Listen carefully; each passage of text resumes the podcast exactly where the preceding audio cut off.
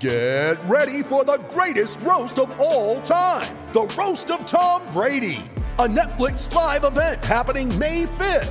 Hosted by Kevin Hart, the seven time world champion gets his cleats held to the fire by famous friends and frenemies on an unforgettable night where everything is fair game. Tune in on May 5th at 5 p.m. Pacific time for the Roast of Tom Brady, live only on Netflix. You ready? Showtime. On May 3rd, summer starts with The Fall Guy. Let's do it later. Let's drink a spicy margarita. Make some bad decisions. Yes. Audiences are falling in love with the most entertaining film of the year. Fall guy. Fall guy. Fall guy. That's what the poster said.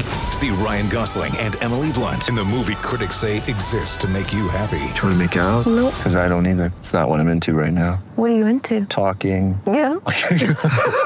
The Fall Guy. Only in theaters May 3rd. Rated PG-13.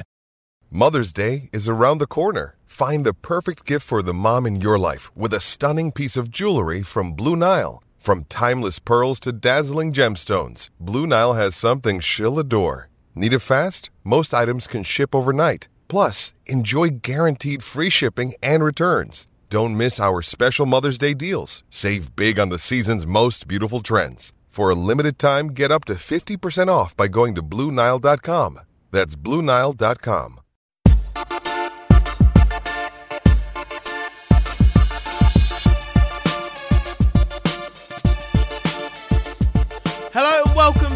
a brand new episode of the Let's Talk Football podcast. I'm your host Billy Powell, and today we've got the third episode of the transfer news in under 10 minutes mini series kind of thing that we're doing. And we've got a good one today. There's been a lot that's happened in the past week, so it's going to be a good one. To start the episode, similarly to last week, we'll go over the transfer rumours that we mentioned last week, starting off with the progression of the Fikayo Tomori deal. Milan and Tomori himself have both agreed to the deal, and Tomori is set to be announced as a new AC Milan player very, very soon. The deal will be a loan deal with an option to buy for £25 million, and as I said in that last episode, I feel like it's a great move for Tomori to get some game time and more experience under his belt. When you've got the backing of someone like Paolo Maldini with the legacy that he holds, I mean, it's never going to be a bad move for a defender, is it really? Over the past couple of weeks, there has been a lot of Arsenal and Mesut Ozil talks, and finally, it seems to have all been agreed and sorted out. Ozil and Arsenal both came to the agreement to terminate the contract, and he's set to be announced as a Fenerbahce player any day now, really. Ozil has pretty much confirmed himself that he's joining them. I mean, he arrived in Turkey a few days ago with a Fenerbahce scarf around his neck, and he's also posted an edited picture of himself with a Fenerbahce top on. So, yeah, pretty much any time of any day, the club will finally announce the transfer of themselves. I'm not really too sure what the reason is for the announcement for taking so long, but it's bound to have something to do with COVID or Brexit or some political nonsense. Another one we mentioned last week was Dele Alli trying to force his way out of Spurs, which is still the case a week on.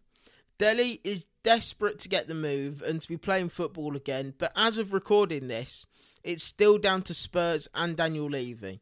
If I'm honest, I do actually feel bad for Dele Alli because he's desperate to play football, and especially with the Euros coming up in the summer, he'll of course feel like he can make that squad and help England out. But with every passing day, I mean, while he's still playing, while he's still at Spurs, sorry, and not playing, he's obviously less likely to make that squad. These next two are ones that we actually mentioned a couple of weeks back in the first transfer episode. And firstly, we'll go over Christian Eriksen, and he still hasn't found a club to go out on loan to yet. It's believed that Spurs and Leicester were both interested in him, but it seems like the loan fee itself seems to be way too high for both teams.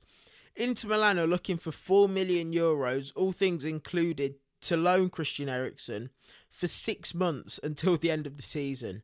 And for just half a season loan, 4 million just seems a bit ridiculous. And it just shows really the outrageous amounts of money that he seems to be bringing in while at Inter. Insto are adamant to not let Christian Eriksen go for anything less and have said that it's all of like a kind of it's like an all or nothing deal basically. The last rumour from previous weeks is the transfer of David Alaba. As I mentioned in that episode two weeks ago, Liverpool were desperate to bring Alaba in, and they did actually make a big offer along with PSG, but it was Alaba's decision, and he's accepted to join Real Madrid in the summer as a free agent.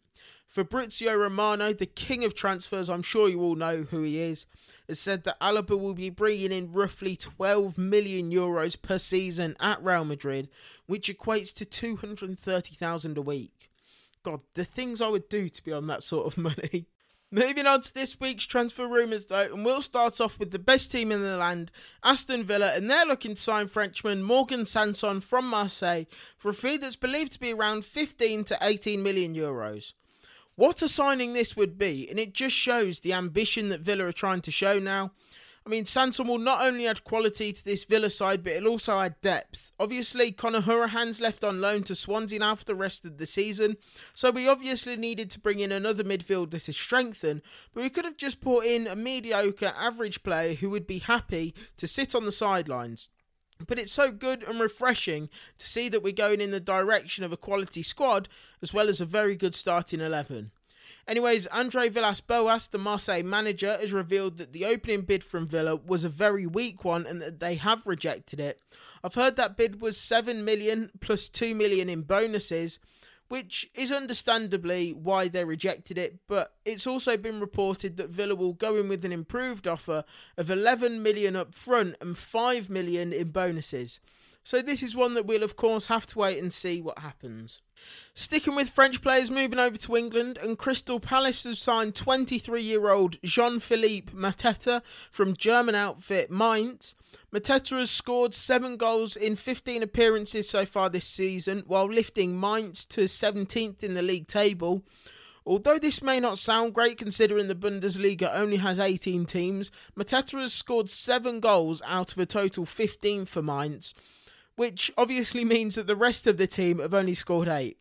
If this gives me similar kind of vibes to when Benteke was with Villa, actually. I mean, the amount of goals eh, Benteke scored inevitably kept us up those seasons he was at Villa. If Benteke can, and if Mateta, sorry, can do what Benteke did at Villa for Palace, then the amount of goals he could potentially score, it'll be a great signing for them. Over to Wolves now, though, and since the very unfortunate injury of Raul Jimenez, Wolves have been crying out for a new striker. I mean, all credit to Fabio Silva, their young forward that they got from Porto in the summer for a club record fee, but I don't think the guy's even played 50 first team career appearances yet. So, with such little experience, it was going to be pretty much impossible to fill the boots of Raul Jimenez.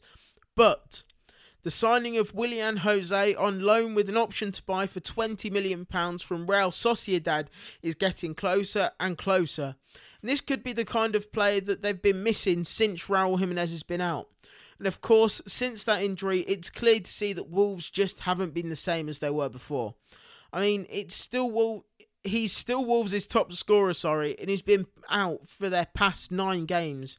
So, from a Wolves perspective, you've just got to hope that Willian Jose will hit the ground running and start scoring goals very quickly. Gini Wijnaldum looks to potentially be on his way out of Liverpool in the summer.